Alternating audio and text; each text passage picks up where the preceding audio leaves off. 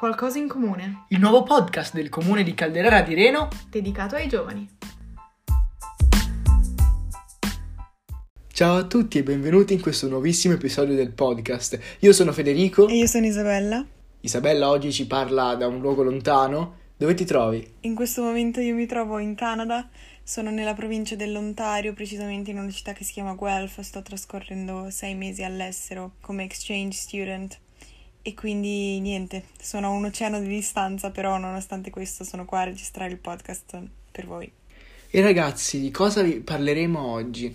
Oggi andremo a parlare del doping, che cos'è, di tutte le sue conseguenze e anche, diciamo, per collegarci a un recente avvenimento, ovvero la morte di Diego Armando Maradona, che è un, stato un calciatore molto bravo. Beh, dai, Fede, non sminuirlo così, non è stato un calciatore molto bravo, è stato probabilmente l'icona del calcio a livello internazionale, sia per quanto riguarda il Napoli, sia per quanto riguarda l'Argentina. Hai ragione, colpa mia, sarà che non seguo troppo il calcio. Ok, ma non stiamo a parlare di calcio, dai, andiamo avanti.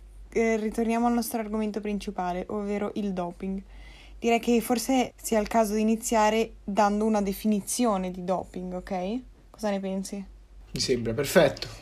Nello sport si parla di doping quando nell'organismo dello sportivo, dell'atleta, viene rilevata una sostanza o delle sostanze proibite che vengono assunte con l'intento di modificare in una maniera artificiale artificiosa la performance agonistica. I primi paesi a diffondere questa cultura nella preparazione agonistica sono stati i paesi dell'est Europa, attorno agli anni 50 e gli anni 80. Gli effetti collaterali ancora non si conoscevano. Forse dovremmo fare un salto indietro e capire perché la gente vuole doparsi, quali sono gli aspetti psicologici che spingono un atleta comunque ad altissimo livello, a volere ancora una volta migliorare le proprie performance per raggiungere forse dei livelli dei canoni appunto performanti irraggiungibili quasi e quindi assumere delle sostanze che permettano di arrivare a questi canoni, scusatemi la ripetizione, irraggiungibili anche a discapito della salute. Quindi effettivamente perché ci si dopa? Ci sono tre casi per cui le persone fanno uso di doping.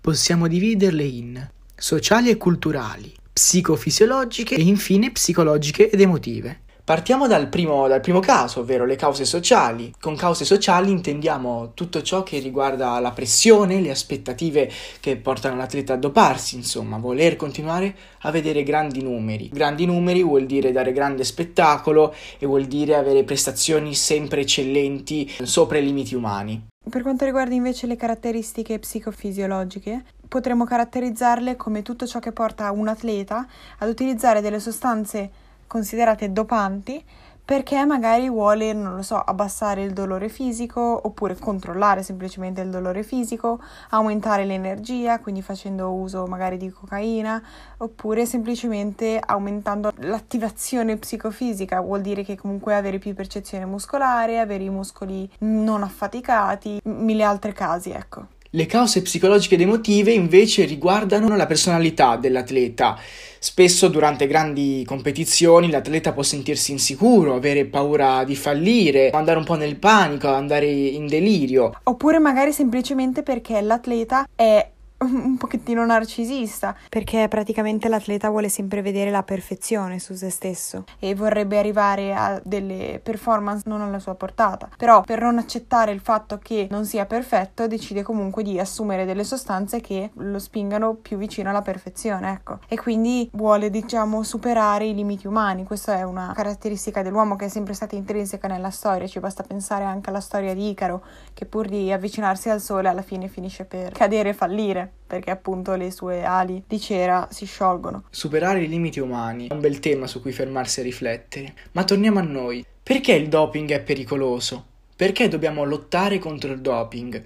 Beh, innanzitutto doparsi eh, equivale a prendere droghe.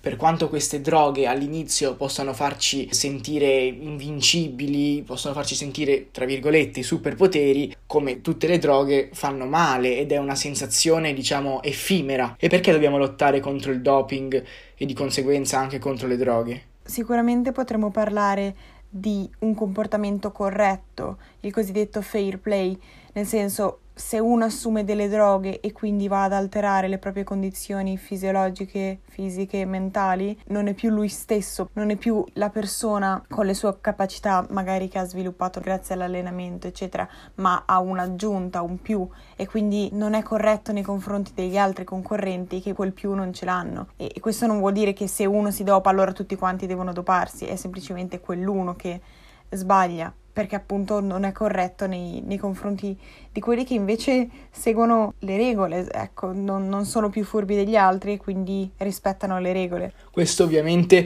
è applicabile non solo nello sport ma nella vita in generale.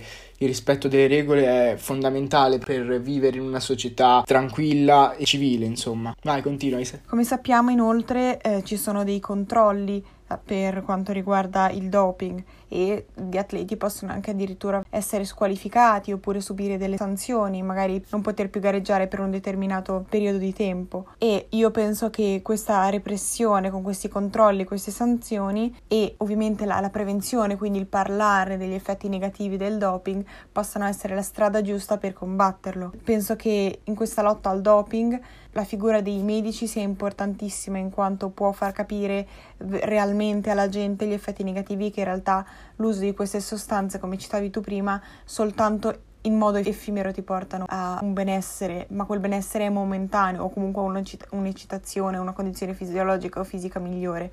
Successivamente il tuo corpo ne risentirà.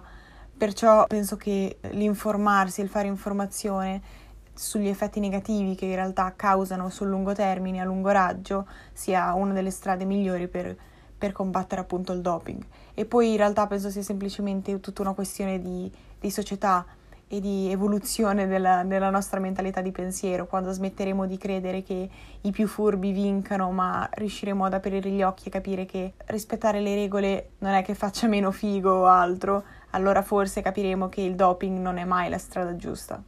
Vi ringraziamo ancora una volta per averci ascoltati. Raccontateci la vostra esperienza, se conoscete qualcuno che ha fatto uso di doping o se voi stessi avete preso delle sostanze per diciamo, vincere una competizione. E se avete fatto uso di doping, avete sentito la necessità di assumere sostanze in più durante una competizione, vorremmo sapere il perché, che cos'è che vi ha spinto ad avere un comportamento sleale nei confronti in primis di voi stessi dal mio punto di vista e, se- e, sicuramente nei confronti degli altri concorrenti della gara. Potete trovarci sulla pagina Instagram del comune di Caldera Radireno oppure scrivere in privato a me o Isabella. Per questo episodio del, del podcast direi che è tutto. Noi vi mandiamo un uh, abbraccio virtuale, speriamo possiate passare una buona giornata e ci risentiamo presto. Un saluto da Federico e Isabella.